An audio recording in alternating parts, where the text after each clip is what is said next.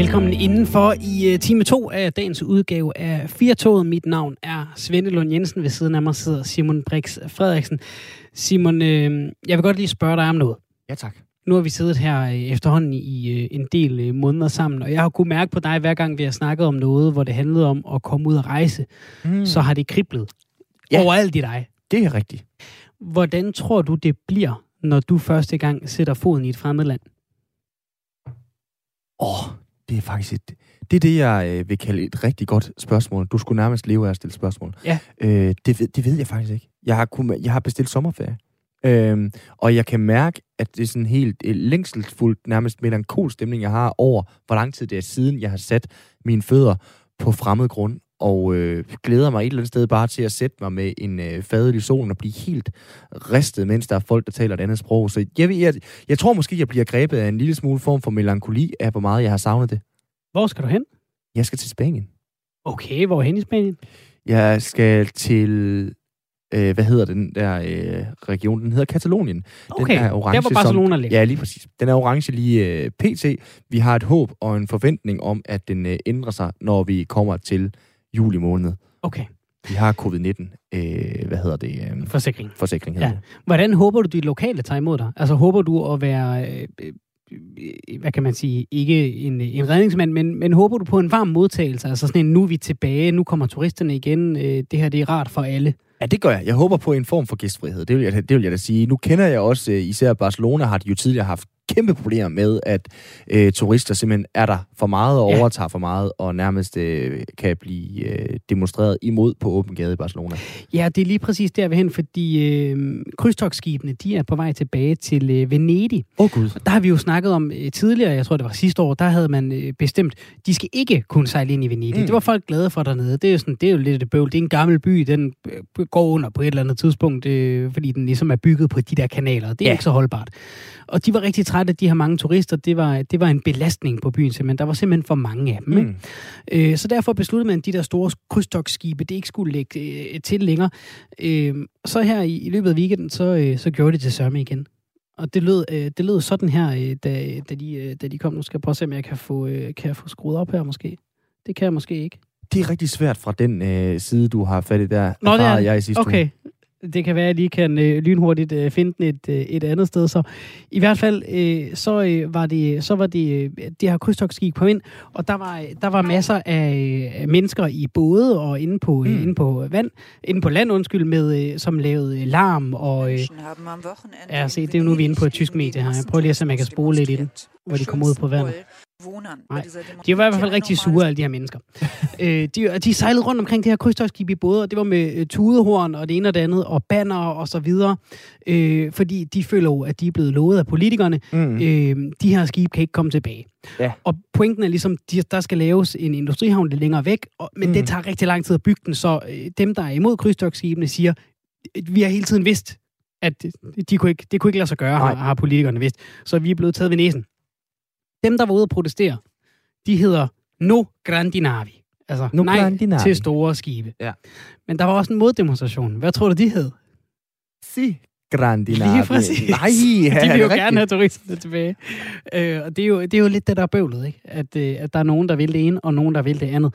Jeg tænker ja. Ja. bare, og, og øh, lad mig sige med det samme, jeg tror, det er vigtigere at lytte til øh, Venedig-borgerne, øh, Mm. som brokker sig, som føler sig taget ved næsen.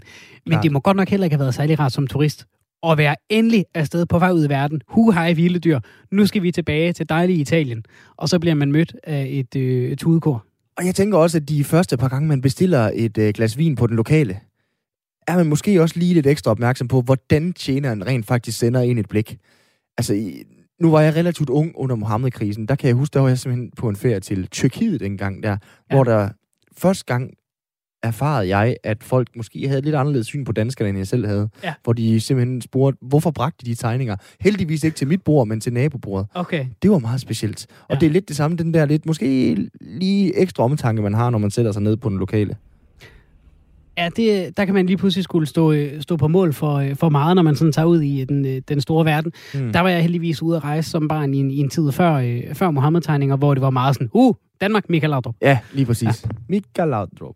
Lad os håbe, vi kommer tilbage til det øh, senere, at de også i Venedig kan huske Michael Laudrup, hvis der skulle være nogle danskere, der lagde vejen forbi. Ja, så kom i en lille båd, må vi sige. Velkommen indenfor i uh, time 2 af dagens program. Vi skal runde den gode gamle idrætspark. Vi skal runde utroskab.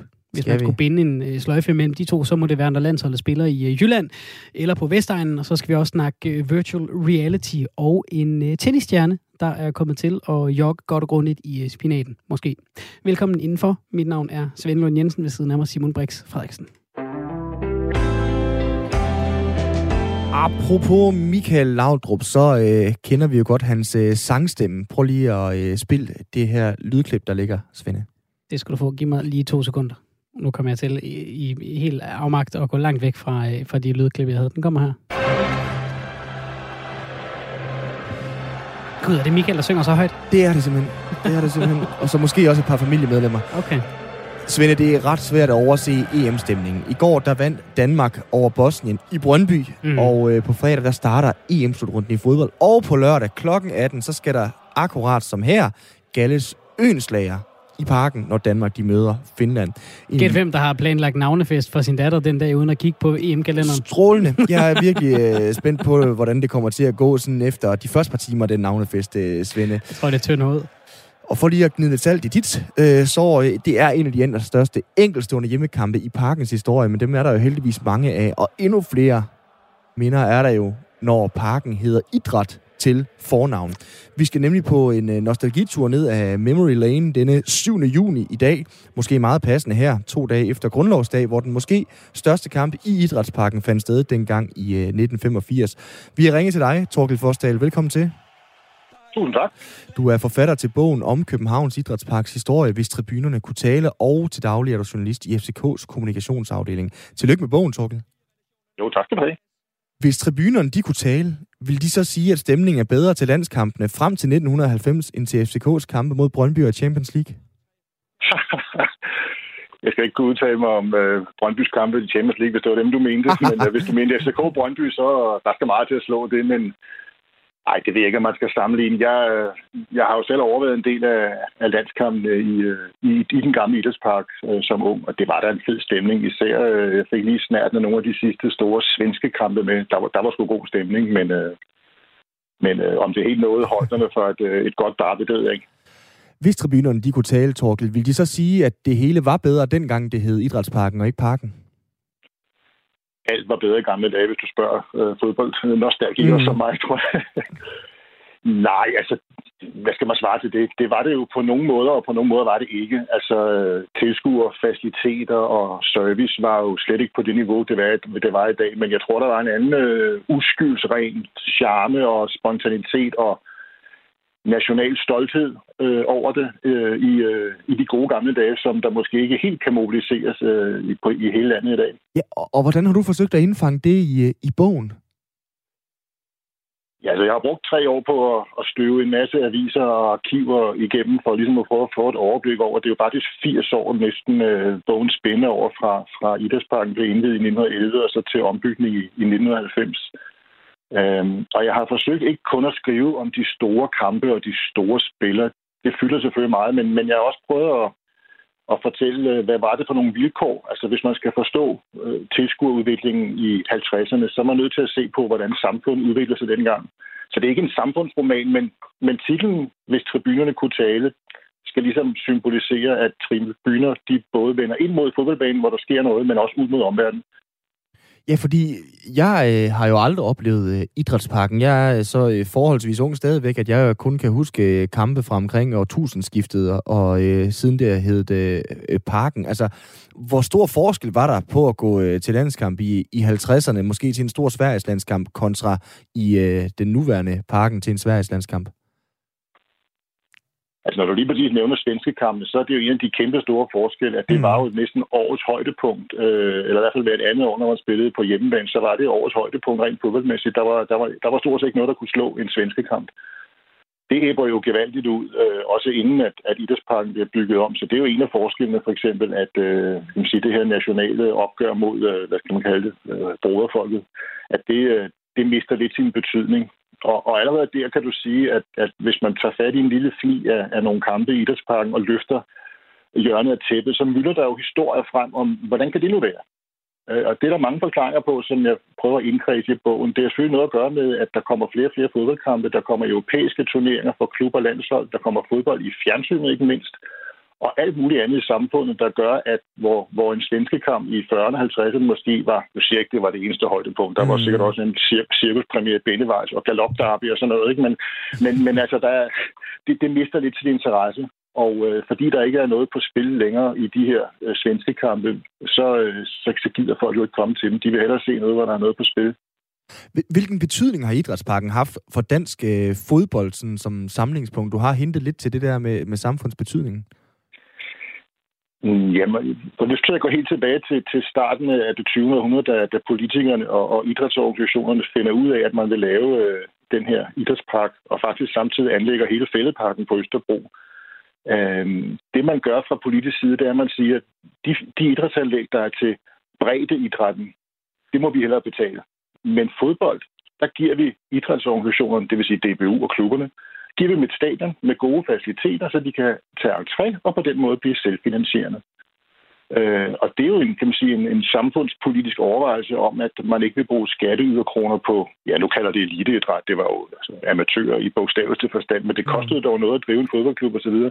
Men, men idrætsparken bliver egentlig opfundet for, at fodboldklubberne og DBU selv kan tjene penge, og på den måde har de faktisk øh, betalt stort set udgifter til at udvikle idrætsparken med tribuner og alt, hvad der skal være derinde. Det er betalt af de penge, man har tjent selv på at spille fodboldkampe. Det, det, man sige, det er det første helt grundlæggende øh, sige, betydning, det har haft for dansk fodbold. Mm. Og så var det jo bare det første, og i mange år det eneste rigtige fodboldstadion. Kommer Aarhus for noget i 20'erne, og der kommer også andre steder i provinsen. Men, men det var Danmarks første stadion, og det har været Danmarks nationalstadion i 80 år. Så alene det gør jo, at øh, jamen, det skræder jo på, det, det, skulle da, det, det stadion skulle da have en bog. i al din, øh, din research, øh, Torgild, hvad er der blevet sagt om parken af, af, af folk, øh, enten i, i Danmark eller i udlandet? Hvad er der blevet sagt om som har gjort indtryk på dig? Mm, ja, noget af det, der gjorde indtryk på mig, var for eksempel, da jeg beskæftigede mig med det evindelige tilbagevendende problem om, om banen og øh, græssets beskaffenhed. I skal se for jer, at da det gik vildt for sig, så spillede man altså 100 kampe om året derinde fra marts til november. Okay. Og banen lå så ovenikøbet stille halvanden måned om sommeren, fordi der skulle man holde sommerferie, og spillerne de spillede tennis og cricket og alt muligt andet. Så, så på utrolig kort tid kunne man altså spille 100 kampe om året. Og det betød jo, at, at banen var jo konstant øh, under kritik. Øh, det lignede til tider en pløjemark osv. osv. Det, noget af det, der gjorde indtryk på mig, det var, da der man engang fik besøg af en, jeg tror det var Burnley FC, til sådan en, øh, en det man kaldte stævnekampe, altså nogle venskabskampe, hvor, hvor et udvalgt dansk hold spillede mod engelske hold, meget populære, og den her leder fra Burnley, han siger, at det er fuldstændig utroligt, at man overhovedet kan spille under de her forhold. Altså, det, det er helt vanvittigt, så, så at, at de overhovedet kan. Altså, det banepersonale, de var dybt fulde af beundring over, at de overhovedet kunne gøre den bane klar til noget, der lignede fodbold, i forhold til det, de var vant til over i England.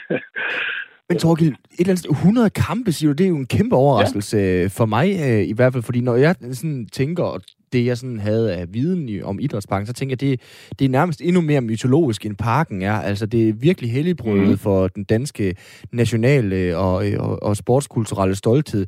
Og så vælger man simpelthen at have 100 kampe om året. Det gør jo, at der er saftsus med mange, der kan få lov til at træde på lige præcis det græstæppe. Ja.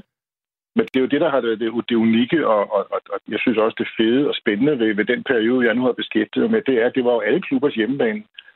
Hvor kan man sige, øh, parken bliver jo primært FCK's hjemmebane, og især efter FCK så køber parken i 98. Men, men, men dengang i, i det 20. århundrede, der, der var det Altså, idrætsparken var alle klubbers hjemmebane. Det var KB, det var B3, det var Frem, AB, Brøndshov, Skovs Hoved har spillet der. Øh, Guds velsignelse af Københavnerklubber. Så, så på den måde, og det er jo også derfor, man nåede op på så mange kampe, så var det landsholdets hjemmebane, og så var der de her stævnekampe, dem spillede man gerne en, en, en 7-8 stykker i maj mod engelske professionelle hold. Øh, så var der alle mulige former for venskabskampe og alt muligt andet, så, så det løb jo op. Øh, og, og igen, hvis man skal forstå, hvorfor det så æbber ud, altså antallet af kampe falder i slutningen af 60'erne, så skal man igen kigge uden for idrætsparkens tribuner. Det har noget at gøre med, at, øh, at der kommer flere fodboldstadioner i København, eller i hvert fald får de nogle ordentlige tribuner. Vandløse, mm. Valby, Sundby for eksempel, de, de får en, en hovedtribune, hvor der kan sidde en 5-6.000. Og så begynder nogle af de her københavnerklubber at rykke ud i forstederne, så de også kommer tættere på deres fans og lokalområde, for eksempel frem og AB begynder at spille ud i Gladsaxe, Brøndshøj spiller i Vandløse, Frem spiller i Valby. Øh, så, så det er først på det tidspunkt, at man nærmer sig noget, der ligner sådan, ja, et halvt hundrede kampe om året, fra at man altså har ligget op på mellem 80 og 100 kampe årligt.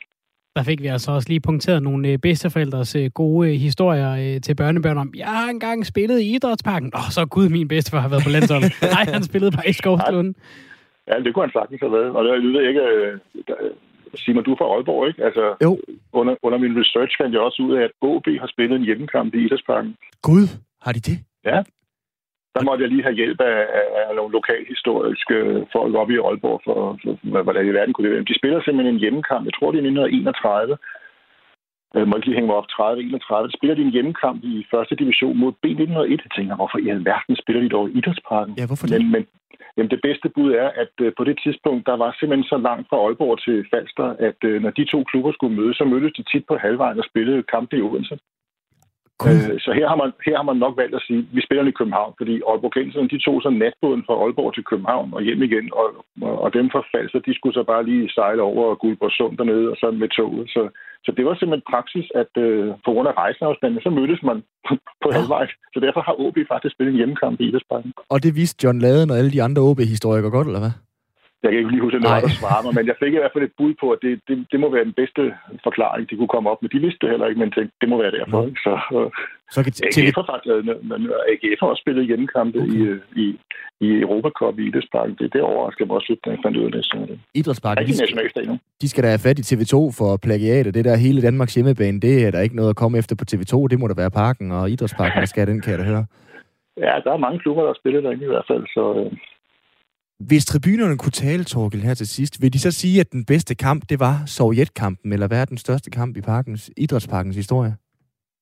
Ja, altså jeg både elsker og hader sådan nogle spørgsmål, for jeg kan, altså, jeg har løst et talt op, at der er spillet over 5.000 kampe derinde, og uh, hu, hu mig, jeg har altså ikke set dem alle sammen. Jeg så min første kamp godt nok i 1971. Det var den bedste kamp for mig, den glemmer jeg aldrig. Gik lige blodet på mig. KB Vejle, 5-4 til Vejle med en ung Allan Simonsen på holdet, men jeg var KB'er i hjertet dengang, og, og Idrætsparken okay. blev mit andet hjem, så, så det er min største kamp. Men, men den almindelige opfattelse blandt os, der stadigvæk er i live, det er jo nok, at det er den her Sovjetkamp, mm. øh, som også pryder forsiden af min bog. Det er et fantastisk billede af Per Kærby, som, som var fotograf, og som også fortæller om, hvordan det var at være derinde og, og, og hele stemningen. Men når jeg graver tilbage, altså, ja, der er virkelig spillet nogle, altså også af dem, der står meget tydeligt og klart, det er jo da, da, da et hold, det er faktisk det danske landshold, der spiller mod de brasilianske verdensmestre i 1960. De kommer med en ung Pelé, lige vundet VM i Stockholm 42, og der bliver sat tilskuerrekord med officielt 52.000, men der er mange, der mener, at der var næsten 55.000 inden for portene, og brasserne vinder okay. 4-3 forrygende kamp, hvor Danmark fik et af de der berømte ærefulde nederlag, som man samlede på i mange år. Lige ved at næsten landsholdet, har jeg sådan kaldt det. Så øh, ja, Helt kort her til sidst, ikke? Nu fik vi jo ja. etableret, at du er til daglig journalist i, i FCK's øh, kommunikationsafdeling, og det er jo FCK, der ejer parken i dag. Ja. Er det vigtigt, og også for dig, det der med, at, at der er den her fortid, hvor den ikke var nogens men hvor den var Danmarks, altså øh, for at, at det eksisterer som en nationalstadion øh, i dag, og at det ikke er sådan helt fedt ind, altså hvis nu øh, at øh, det nye, øh, den nye hjemmebane for landsholdet blev FC Midtjyllands hjemmebane, så, var det, så ville der være en rimelig stor flok af de danske fodboldfans, som ville øh, altså, øh, korse sig. Ikke? Er det vigtigt det her med, at der er sådan en, en neutral øh, baggrund for banen? Jeg siger ikke, om det er vigtigt for mig, men, men det, det forklarer et, et, det svar på det, som mange spurgte mig om, men hvorfor stopper du i 1990? Så siger jeg, det gør jeg, fordi det er, en, det er en helt afgrænset historie, hvor det egentlig var i sidste ende kommunen, der ejede Idrætsparken, og det var alle klubbers hjemmebane. Det, der sker jo et meget markant skift, når Baltica går ind og køber grunden og bygger et stadion, og FCK så senere køber den. Og det, det synes jeg, det, det er en anden historie, som ja, det, det, jeg tror ikke, det er mig, der skal skrive den bog, når jeg selv sidder i, i parken. Det, det føler mig ikke rigtig sådan, øh, hvad hedder sådan noget, habil til, eller inhabil.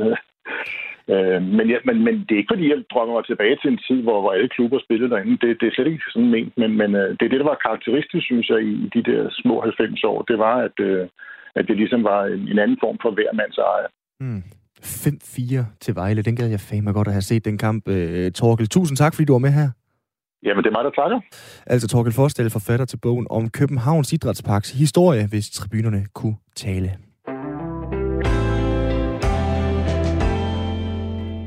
Den her uge fokuserer øh, Berlingske på utroskab. Ikke øh, på den del af utroskab, hvor man engang dummer sig til en øh, sommerfest. Nej, fokus er på faste forhold, der udvikles i intimitet gennem mange år, hvor den ene eller begge parter er i et ægteskab i forvejen. Det vil vi nu også prøve at blive klogere på her i Firtoget. Derfor har vi ringet til en, der ved rigtig meget om det emne. Det er dig, Katrine Aksom. Velkommen til. Tak skal du have. Du er parterapeut og øh, forfatter til bogen Utroskab, vejen til mere kærlighed. Når man mm. som gift kvinde eller mand har en længerevarende affære til en anden, vil det så uundgåeligt øh, komme til at, at, at handle mere om, om mere end sex? Altså vil man knytte bånd på et dybere følelsesmæssigt niveau? Ja, det er klart, man gør. Jo mere tid vi tilbringer sammen, jo mere vi deler ud af os selv. Det kan både være sparring i forhold til arbejde, eller vi fortæller noget om, hvordan vi har det i vores familie, eller udfordringer med vores forældre, eller noget andet. Og det, at vi har sex sammen, betyder også, at vi helt hormonelt føler os knyttet til hinanden. Så jo mere tid vi bruger sammen, jo tættere vi kommer på hinanden, jo mere kæresteagtigt vil det føles. Hvorfor indleder man et længerevarende forhold, hvis man er gift i forvejen? Ja, det kan man gøre øh, af mange grunde. Den mest klassiske, det de fleste siger, det er jo, at der er noget i vejen, og jeg mm. laver situationstegn med ens eget forhold. Øh, der er der er noget, man mangler, noget, der noget, man savner, eller man ikke har været i stand til at skaffe sig, og derfor, når man så møder den i et andet menneske, så, øh, så vil det være fristende at gå den vej. Men det kan faktisk handle om, om mange ting. Det kan også være, hvis ikke man har været god nok til at passe på sig selv, og på sine grænser i forholdet, og så pludselig oplever at møde et andet menneske, som forstår en og nysgerrig på en, øh, har empati, sætter sig ind i, hvordan man har det, og så får man, øh, får man noget til sig selv, som, øh, som man ikke har været god til at, øh, at få i sit parforhold. Så det behøver ikke være parforholdet, det handler om, der er noget i vejen med. Det kan handle om mange ting. Ja, du er altså forfatter til en bog, der hedder Utroskab, vejen til mere kærlighed. Vil du ikke lige forklare den øh, undertitel til os, altså vejen til mere kærlighed? Er det lidt ligesom det der med, når man får øh, barn nummer to, så går man og siger, åh, jamen, er der kærlighed nok? Nej, der kommer bare mere kærlighed. Altså, er det, er det, er det den her øh, udenomsægteskabelige affære, der kan ses som et aktiv? Altså, det er en verden, der venter på at blive åbnet op som hvis man har styr på aftalerne, øh, eller er, er god til at holde det hemmeligt, øh, kan, kan gøre virkelig meget godt. Ja, det der er vigtigt i titlen her, og som man jo ikke kan gøre tydeligt i radioen, det er, at der faktisk er et spørgsmålstegn efter ah. vejen til mere kærlighed. Og det er jo det der med, altså det der er min tanke i, det er selvfølgelig, det er lidt provokerende, lidt provokerende titel, og det er som helt med vilje, jeg har gjort sådan. Men et handler om, at, at nogle gange så oplever vi, at at utroskaben i virkeligheden er afslutningen på et ægteskab eller et forhold, der var dødt i forvejen. Og derfor bliver det muligheden for at træde ud i et liv øh, med en anden, hvor man får mere kærlighed. Det kan også være, at man igennem utroskab får øje på, øh, at der er nogle ting, man ikke har været god til i sit forhold, og dermed øh, får noget mere kærlighed til sig selv. Og den tredje mulighed er, at den udfordring og den krise, som det kaster langt de fleste forhold ud i, når, når de bliver udsat for utroskab, det er, at man finder mere kærlighed, så man får simpelthen et parforhold nummer 2-0, øh, når man har været igennem den udvikling, som utroskab kan, kan blive, hvis man vælger at gøre det. Så, så min tanke er, at der er mindst tre muligheder for at få mere kærlighed, hvis vi er villige til at kigge på, hvorfor skete utroskaben, hvad var min andel i det, hvad handlede det om, hvad skal vi lære af det her, og hvad er det for nogle knapper, vi skal skrue på for at få det endnu bedre, enten med hinanden eller hver for sig?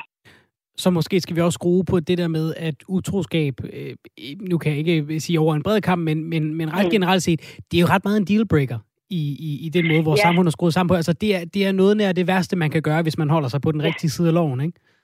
Jo, det er det.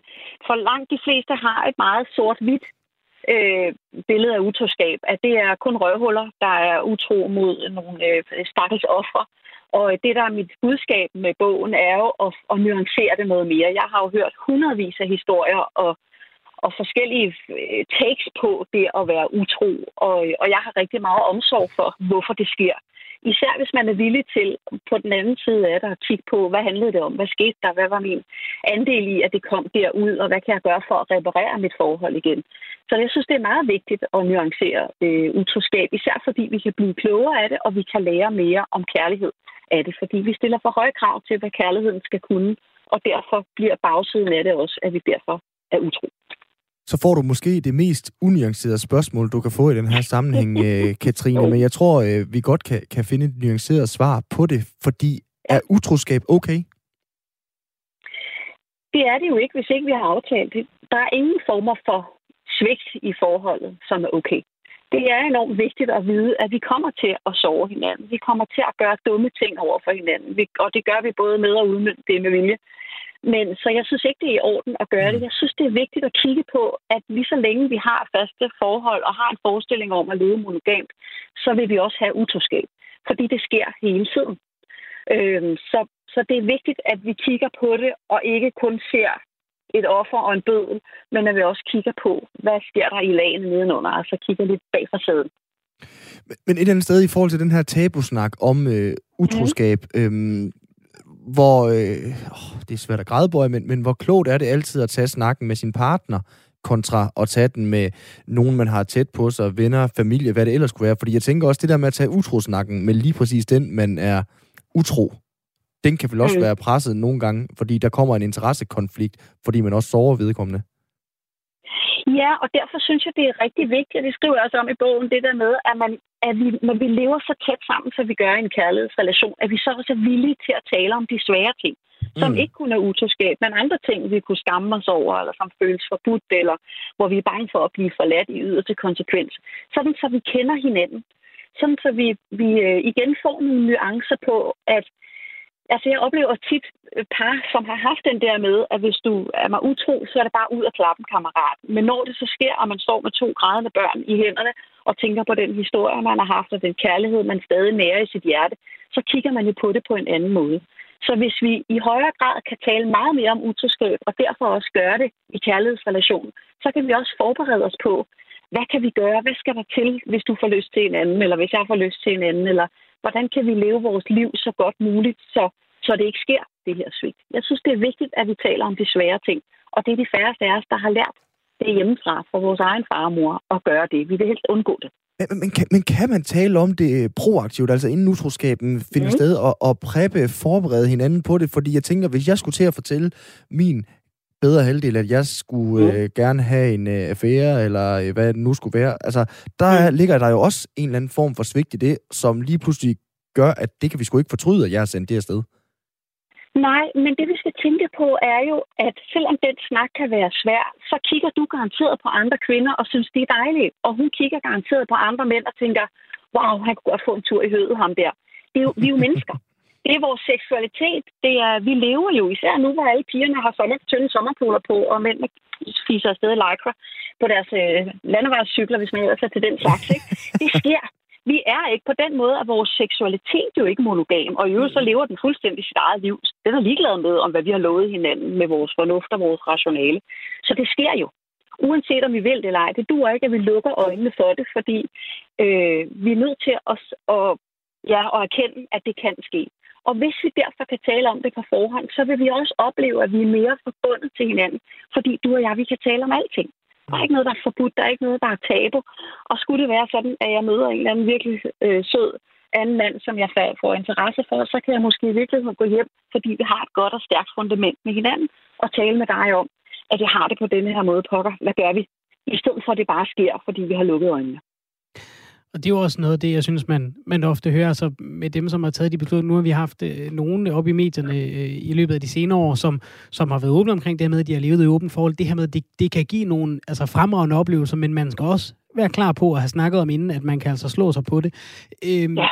Katrine, som parterapeut og så forfatter til mm. den her bog, altså, så har du jo så, du har øh, nogle holdninger om, hvad vi burde diskutere mere og, og, og kigge lidt mere på. Øh, som parterapeut skal du så dosere det her lidt, altså fordi hvis nu min partner kom til mig og sagde, jeg synes, vi skal gå til parterapeut, så kunne jeg sige ja, og så fandt jeg ud af, at det var hende, der sagde, har du prøvet utroskab? Og så ville jeg måske være lidt mere tøvende. Altså, det, det er vel ikke alle, der er klar til, til at, at tage hul på sådan en snak, øh, når de kommer i parterapi? Nej, det er det ikke. Og når klienter kommer til mig, så er det jo ikke mit ærne, hvad vi skal tale om. Det er dem, der kommer med det, de synes er vigtigt for mm. sig. Øh, jeg er ikke for utroskab, fordi jeg ser jo hver eneste dag, hvor blødende sorg det efterlader. Så det tror jeg på ingen måde på. Det, jeg tror er vigtigt, det er, at vi er villige og modige til, at vi tør vise vores sårbarhed, vi tør vise vores fejl, vi tør vise vores længsler og vores drømme og vores utilstrækkeligheder for hinanden, fordi det er noget af det, der er med til at binde os sammen. så vi ikke kommer til at leve liv, hvor vi drifter vores familie, vi kan snakke om vores arbejde, hvad vi skal lave i weekenden, og hvor vi skal hen på ferie. Men vi kan også tale om nogle af de der ting, som gør ondt, og hvor vi risikerer, at den anden er virkelig uenig med os, eller vi kan blive afvist, eller i til konsekvens forladt. Fordi det er det, der gør, at vi er kærester. Jeg oplever rigtig mange par, som fordi de ikke taler om de ting, der foregår undervejs, men holder sig mere i overfladen eller fejrer tingene ind under gulvtæppet, at de så ender med efter 10, 15, 20 år ikke rigtig at kende hinanden, eller ikke rigtig at være kærester mere. Og så er vi jo først udsat for, at når vi så møder noget, der vækker de der virkelig stærke, passionerede, liderlige følelser i os, at vi så øh, får lyst til at gå den vej, fordi ham der, Carsten, jeg, eller Birgitte, jeg er gift med derhjemme, det er mere sådan på et venskabeligt plan. Så det her er noget af det, vi skal have fat i, lidt for at styrke kærligheden og troskaben til hinanden. Tusind tak for at være med her. Det var meget øh, spændende. Katrine Axon, parterapeut og øh, forfatter til bogen Utroskab, Vejen til mere kærlighed. Så fik jeg lagt spørgsmålet ind i intonationen. ja, det var godt. Hej, Katrine. Hej igen. Og jeg har en øh, bekendt, hvis 90-årig nu afdøde bedstefar øh, sagde, den dag jeg ikke vender mig om efter en smuk kvinde på en cykel, så kan du godt lægge mig i graven. Ja. Ja.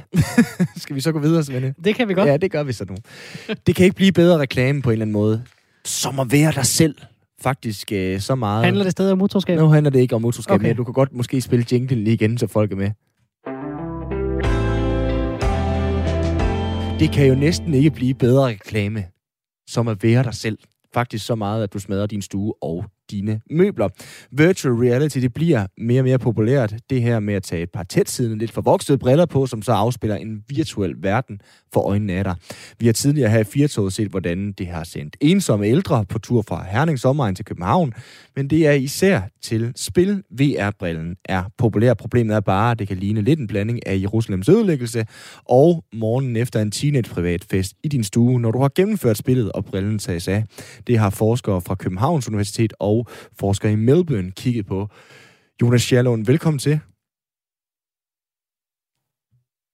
Du er øh, forsker. Er der, du er forsker i virtual reality ved Københavns Universitet. Er du med, Jonas? Ja, det er. Sådan, så har vi også øh, lyd på dig. Altså, Jonas, Jonas, VR, det er jo stadig ikke sådan en til en af virkeligheden. Så skal man alligevel ikke have sådan mere en almindelig god fantasi for at smadre sin egen stue? Uh, nej, det er jo det, der er fantastisk ved VR, at du skal faktisk bare have en ganske almindelig fantasi. Uh, fordi altså, der er, så VR-teknologi er nået til et punkt nu, hvor at hvis du ikke tænker over det, så kan du faktisk være ret overbevist om, at det, du ser, er virkeligt. Uh, og det vil selvfølgelig sige, at hvis du så stopper op og kigger rundt og tænker, hmm, okay, er det her rigtigt eller ikke rigtigt, så kan man sagtens kende forskellen. Men pointen er mm. lidt, at hvis du er i VR, øh, så laver du typisk et eller andet du spiller måske et spil, eller du laver et eller andet arbejde, og så det er det, du fokuserer på. Og det vil så sige, at din hjerne, øh, din, altså din, din, din, den kognitive del af din hjerne, den, hjerne, eller den del, der tænker over ting, den tænker ikke på, om det her er rigtigt eller forkert. Den accepterer bare sådan lidt i baggrunden, jamen okay, det jeg ser, det er sådan rigtigt nok til, at jeg kan føle mig indlevet. Så det er den der indlevelse, der fungerer rigtig, rigtig godt. Og det er den, der ligesom skaber de her meget, meget stærke effekter. Okay. Altså, hvad er der konkret sket? Altså, de, de øh, 233 videoer, jeg kigger på, hvad, hvor galt er det gået, så at sige? altså, der, der er jo forskellige grader af, hvor galt det går. Øh, altså, det, det kan jo være alt fra, at, øh, at folk kommer til at vælte ned af en stol, eller at de kommer til at løbe ind i en væg, til at de simpelthen bare kommer til at måske slå ud med deres hånd og ramme en person, der er i nærheden, eller bare ramme deres sofa. Okay, så, det, så det er ikke sådan, at der er folk, de har været ude og skulle have aktiveret deres forsikringspræmie øh, osv.? Øh, nej, jeg tror, der har været nogle enkelte tilfælde af det, hvor der nok er rådet et, øh, et tv, eller måske en, en vase, eller noget af den stil. Men, men, men, men generelt, nej, så er det selvfølgelig nogle, nogle mindre øh, brud med virkeligheden, der sker. Hvor meget er det spildesignernes skyld, så at sige? Altså, hvor meget øh, har de lavet et spil, der bare virker rigtig, rigtig godt? Det er et, øh, rigtig godt spørgsmål. Øhm, Altså, jeg tror måske lidt, at både dem, der udvikler de her oplevelser, og dem, der laver de her VR-displays, øhm, måske har de ikke helt sådan forudset, hvor overbevisende den her teknologi allerede er. Jeg tror måske, at det har ligget lidt i kortene, at man regner med at se de her effekter, når, når det bliver lidt bedre. Mm. Men allerede nu, med de her ret sådan, simple grafiske effekter, så kan man stadig skabe de her ekstremt indlevende oplevelser. Øhm, så i den forstand, så, øhm, så kan det måske godt være teknologien nuværende sådan, fremskredenhed i forhold til, hvad man troede, mm. der, der ligger til grund. I har kigget på de her 233 videoer. Hvad har I sådan øh, gjort undervejs? Hvordan har I helt konkret kigget på det, og hvad fandt I sådan øh, ud af undervejs? Vi, vi har sådan øh, opdelt det sådan ret øh, konkret efter, okay, hvad ligger til grund for de her uheld, og hvad er uheldenes natur? Så det vil sige, okay, hvorfor gik det galt, og hvad gik der så rent konkret galt?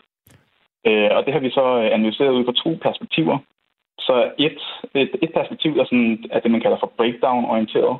Så det vil sige, det er et perspektiv, som siger, at okay, den her begivenhed, det var noget, der ligesom øgede i oplevelsen. Mm. Og så måske en, en anden sådan lidt mere konstruktivt perspektiv, øh, som man kalder for sådan et theme-baseret perspektiv, hvor man siger, jamen okay, den her begivenhed, den skab, øh, har skabt en bro mellem de virtuelle og det fysiske, og der er måske et eller andet, vi kan bruge i den der bro. Øhm, så det, det, der er sådan helt konkret er blevet fundet frem til, det er, at altså, der er en, en meget stor del af de her begivenheder, som skyldes frygt, altså en eller anden frygtbaseret reaktion. Så det kunne for eksempel være et gysespil. Øhm, og det, altså, man kan sige, det, det giver måske også lidt sig selv, fordi at hvis du ser en zombie komme gående over mod dig, så skaber det en meget, meget naturlig frygtreaktion. Forhåbentlig. Øhm, Ja, præcis. øh, altså, det er derfor, man kan sige, det der forskel måske fra at sidde og gøre det i et computerspil eller på et tv, det er, at, at der, der fungerer skærmen som sådan et vindue ind i det her, den her virtuelle verden. Og hvis du så ser noget, der gør dig bange, så er det meget, meget nemt bare at, at kigge væk. Øh, eller lukke øjnene, eller gøre et eller andet, der ligesom fjerner det fra din bevidsthed. Hvor når du er inde i VR, så kan du selvfølgelig godt stadig sådan prøve at kigge væk, men du er stadig inde i det her virtuelle rum sammen med den her zombie. Og så er det kun lidt lige meget, sådan, hvor du går hen, så er den der stadig. Øh, og det, det, det får så folk til at reagere på en eller anden, sådan, ja, hvad skal man sige, måske overdreven måde, som så kan skabe nogle uheldige ja, tilfælde af tv, der går i stykker, eller hvad der nu går galt. Kan I vurdere, når I ser de her videoer, om det er fordi folk ikke har gjort rigeligt klar, altså de har ikke lige fået flyttet vasen eller sofabordet langt nok øh, ud af sigte, eller øh, kan I se, om der er, når man her er nogle mennesker, som bare reagerer meget voldsomt og, og vildt, kan I, kan I differentiere på en eller anden måde? Altså man kan sige, at fra, øh, fra, fra den øh, VR-udviklernes perspektiv, så antager de, at du har et, et meget rent og ryddet område, øh, som du faktisk også selv kan, kan sætte op, når du, når du starter dit VR-display. Så de har sådan tænkt lidt over det her, ikke? Sådan, så at du ligesom trækker et område op og siger, okay, her der er der ikke nogen møbler, der er ikke nogen husdyr, der er ikke nogen øh, kærester, øh, så det skal du huske for mig. Øhm, og det, der så sker, når du er inde i VR, du går hen mod grænsen, så ser du sådan et gennemsigtigt gitter, øh, som så skal holde dig inden for rammerne. Så i den forstand, altså, så, så, øh, så hjælper teknologien dig ligesom med at undgå de her helt grælde situationer. I teorien i hvert fald. Det, der så viser sig i praksis, det er jo så, at folks hjem typisk ikke er så rene. Ikke? Altså, det er jo ikke mange folk, der har sådan, for eksempel 2 gange 2 meter af dejlig ren gulvplads. Øh, altså, der er typisk en masse ting, der enten er i vejen, når man starter, eller ender i vejen undervejs i VR-oplevelsen, uden at man måske lægger mærke til det. Og jeg kommer til at tænke på den der gode gamle, øh, Jonas, den kan du sikkert også huske, øh, Nintendo Wii, om der også var øh, masser af ting, der blev smadret i stuen, når man spillede tennis i den, eller om det var lidt mere gearet til, at man rent faktisk kunne, kunne dyrke det også derhjemme. Det vil jeg ikke, om I kigge på. Øh, vi har ikke kigget på den specifikt, nej. Altså, okay. jeg, kan godt, jeg, kan godt, jeg kan godt huske nogle af de der Wii-videoer. Øhm, men det, der så typisk skete, er, at det var, at folk ikke spændte de der controller fast i deres hænder, og så endte de med at give slip på dem, og så mm. kan de jo godt skrive en i tv. Altså, du forsker i øh, det her. Kunne man ikke på en eller anden måde godt have forudset, at folks fakter vil give udfordringer i takt med, at teknologien udvikler sig? Altså, vi har jo lige snakket om det her ret seriøst, at man rent faktisk bliver bange for en zombie, når man ser den. Mm-hmm. Altså, det, det kunne man nok godt, og man kan sige, øh, altså de her virksomheder, som udvikler de her displays, de har tænkt over det i den forstand, som jeg lige nævnte, ikke? med det der gitter, som du ser. Øhm, man kan måske så sige, at man har, altså, VR har traditionelt set kun eksisteret i laboratorier. Så det der med, at det lige pludselig har fundet sig vej ind i folks hjem, det er jo faktisk noget, en helt ny udvikling, og som er super spændende også. Øh, og det har måske også bare skabt nogle, nogle omgivelser for VR, som man ikke rigtig, eller i hvert fald har haft meget svært ved at kunne stimulere, øh, både for virksomhederne og i vores laboratorier. Øh, fordi altså, det, det er jo typisk en ret rene omgivelser, ikke? hvor der ikke rigtig er ting på gulvet. Der er ikke mm. rigtig husdyr, der render rundt. Øh, så, så det har måske været lidt svært for virksomhederne at, at forberede sig på den her udvikling. Øh, men det, det så handler om nu, i, i vores perspektiv i hvert fald, det er bare, at man sørger for, at vi er for tilpasset sig de reelle omstændigheder uden ude hos folk, så det kan blive en sjov oplevelse. Og så tænker jeg, at det nok på en eller anden tidspunkt bliver øh, alle man sig sådan for alvor. Jonas Stjerlund, det har i hvert fald været en fornøjelse at tale med dig om det her. Ja, i lige måde. Forsker i uh, Virtual Reality ved Københavns Universitet. Holger Rune, han er kommet i problemer. Det er jo ellers det store danske tennistalent, og øh, når vi hører om ham, så er det som regel for noget godt. Yeah. Nu er han gået videre, nu er han steget på verdensranglisten. Øh, og det går stadig godt. Rent, ja, det gik faktisk godt for ham i weekenden. Det gik jo. godt i weekenden, rent resultatmæssigt. Han vandt nemlig uh, Challenger-turneringen i uh, Biella i Italien, men i semifinalen mod uh, Thomas Echeverri, der blev øh, Holger Rune fanget af mikrofonerne til kampen, mens han øh, mm. råbte øh, af sig selv. Det har han øh, selv og hans mor skrevet på Instagram. Det var noget, han råbte til sig selv, og ikke af sin modstander, som der ellers er, er blevet berettet i løbet af dagen. Han råbte på dansk, øh, og han råbte øh, ganske homofobisk, hvis vi sådan skal, skal skære det ind til benet. Jeg har lavet et lille sammenklip af, af det, øh, Holger Rune fik øh, råbt. Out! Vantaggio Echeverri. Kommer nu. Kursespiller, mand! Kraftet med noget selv. Du bare spiller bøsserøv.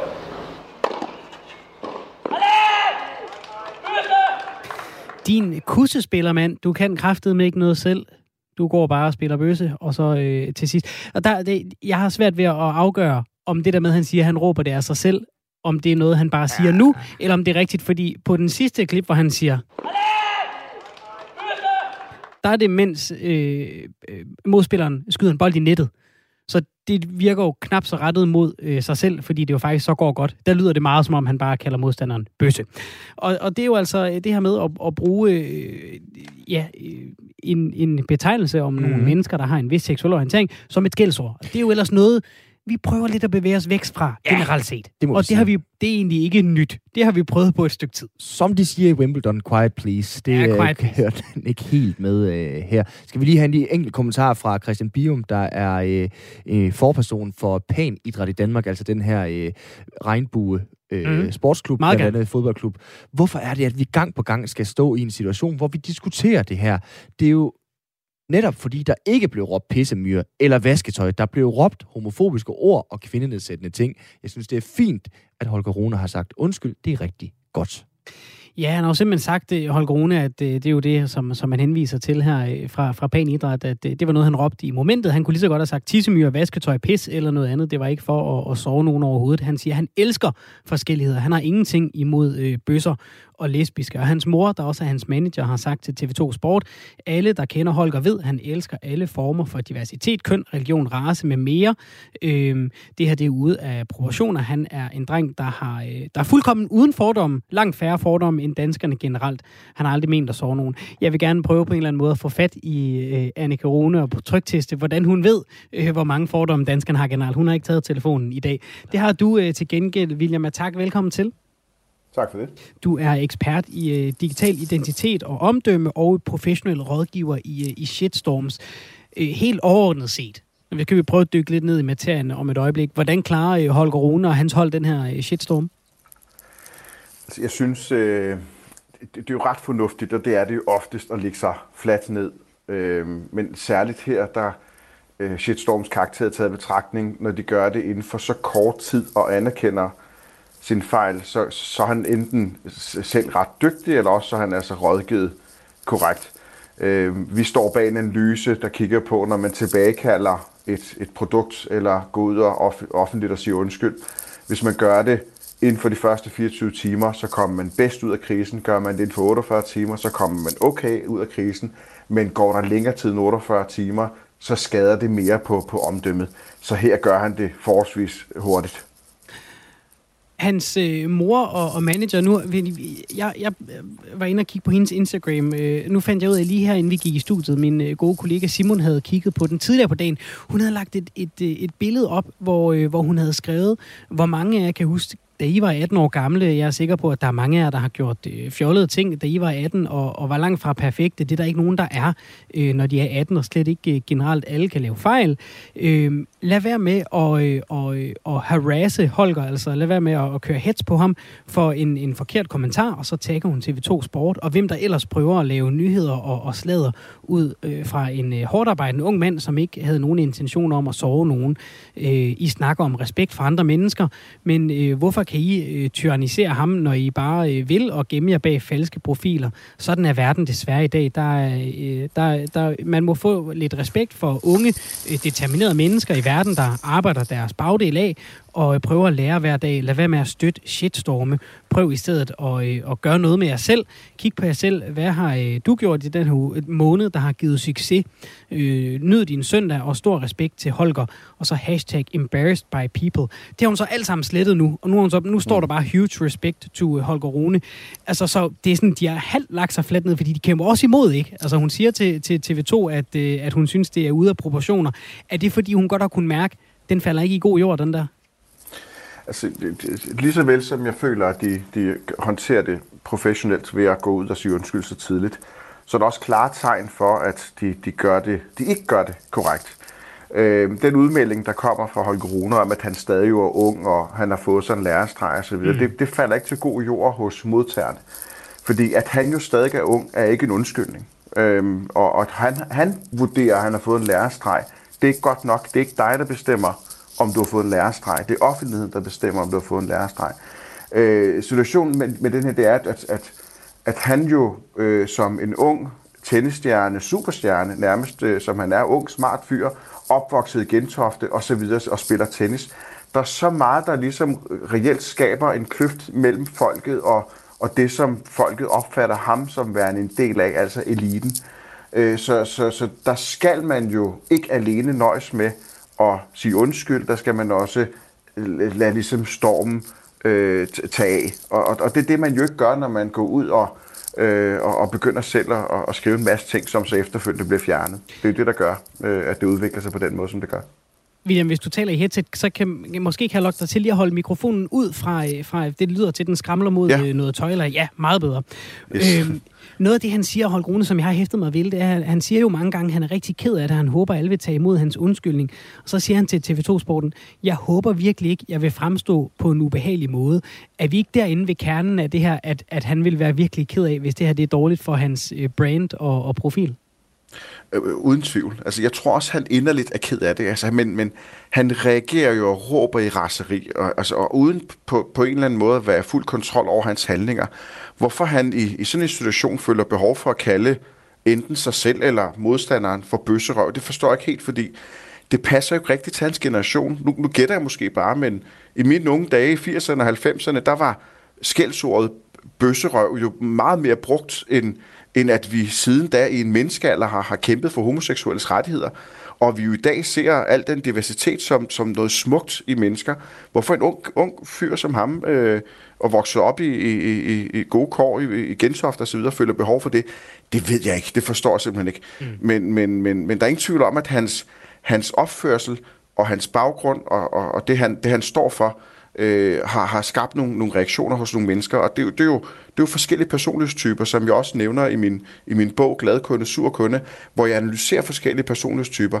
I denne sag, der aktiveres der og der er nogle mennesker, der bliver stresset over hans, hans opførsel, og det skaber rigtig, rigtig meget vrede.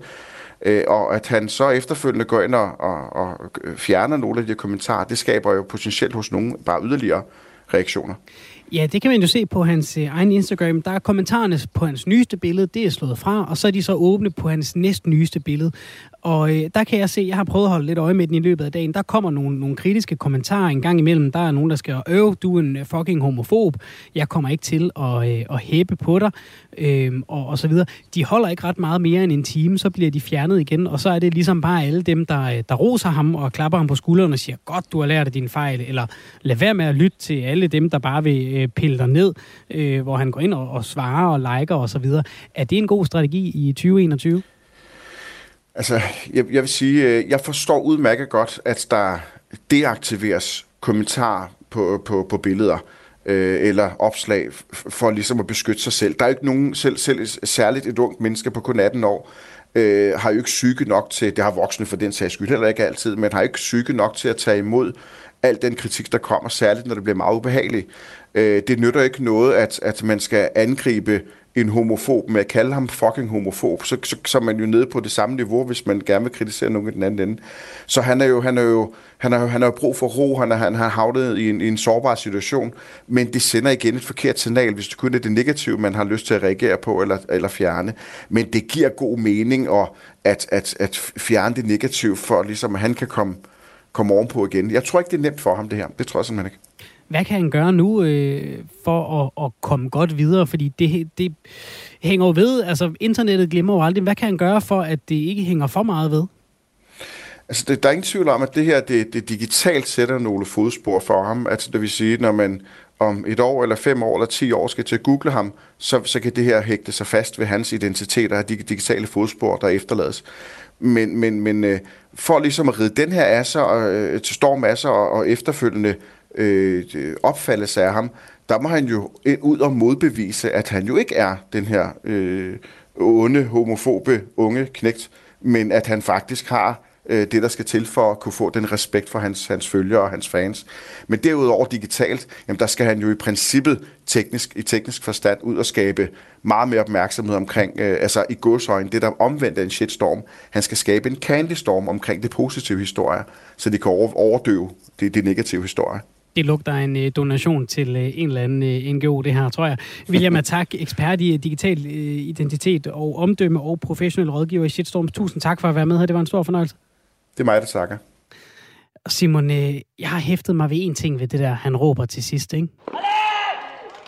ja. Det lyder meget, altså, at det, det er sagt meget i vrede, ikke? Mm-hmm. Det er meget ukontrolleret. Og han siger jo, at han kunne lige så godt have sagt tis, eller tissemyre, eller vaskemaskine, eller et eller andet. Ja. Så jeg har prøvet at tage et sted, hvor der er nogen, der har den samme ukontrollerbare reaktion, og så sætte dem sammen. Så kan det være, at det kan leve lidt videre, mm. knap så øh, kontroversielt og, og sårende. Kan det noget, tror du? altså, der, der er i hvert fald ikke øh, nær så mange, der bliver stødt øh, over det. Det kan være, han skal tage den der med videre til næste turnering. Så bare når han laver et godt slag, så... Snillave! God gammel Morten D.D. Han får nok ikke uh, så mange på nappen. Uh, vi kan også lige adressere det seriøst her til sidst, Svende, mm. fordi vi har fået en sms fra Jesper, der skriver til 1424 R4, jeg er selv bøsse og har intet problem med, at der råbes bøsserøv og så videre til sports. Jeg kalder mine egne venner det samme, det tager vi ret afslappet, hvilket jo er helt fantastisk glædeligt for, for Jesper. Pointen er jo bare, at han netop ikke, Holger Rune, vælger at sige tissemyre eller smiloppe. Mm. Han siger lige præcis bøsse, faggot, og det er vi bare way past i øh, 20 21, Svende. Er det ikke der, vi lukker den? Jo, det tror jeg er et fint sted at lukke den. Med det siger vi øh, tak for i dag. Vi er tilbage igen i morgen. Her kommer lidt satire, og efter det nyheder. Tak for øh, mig, Svend Lund Jensen og Simon Brix Frederiksen. Du lytter til Specialklassen.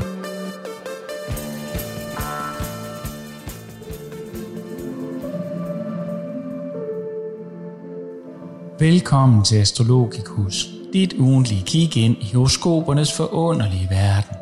Mit navn er Torben Tina Thomasen, og jeg er himmelvejleder, formand for den uofficielle Cliff Richards fanklub og din guide til stjernerne. Hold på hat og briller, for i denne uge buller og brager det i Mælkevejen. Plejaderne og syvstjernen har lagt sig på koalitionskurs med Jupiters moderstjerne Basim.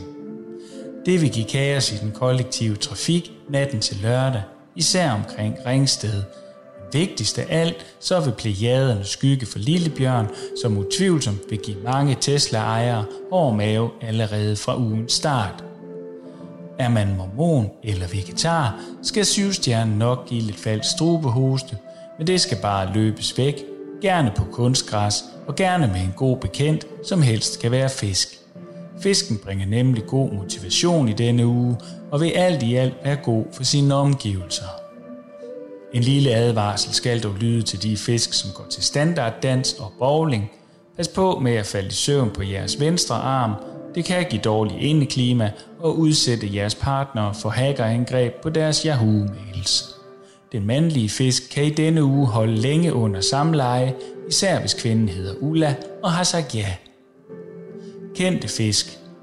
Rødspætten er en for mange kendt fisk, men også laks, sild, arbor, skaller, torsk, makrel, tun, stør, gede, helleflønder, fjæsing og den frække Nemo er at tælle blandt fiskekendiser, og så selvfølgelig Geomets, der i denne uge kommer til at lære at køre på cykel, om han vil det eller ej.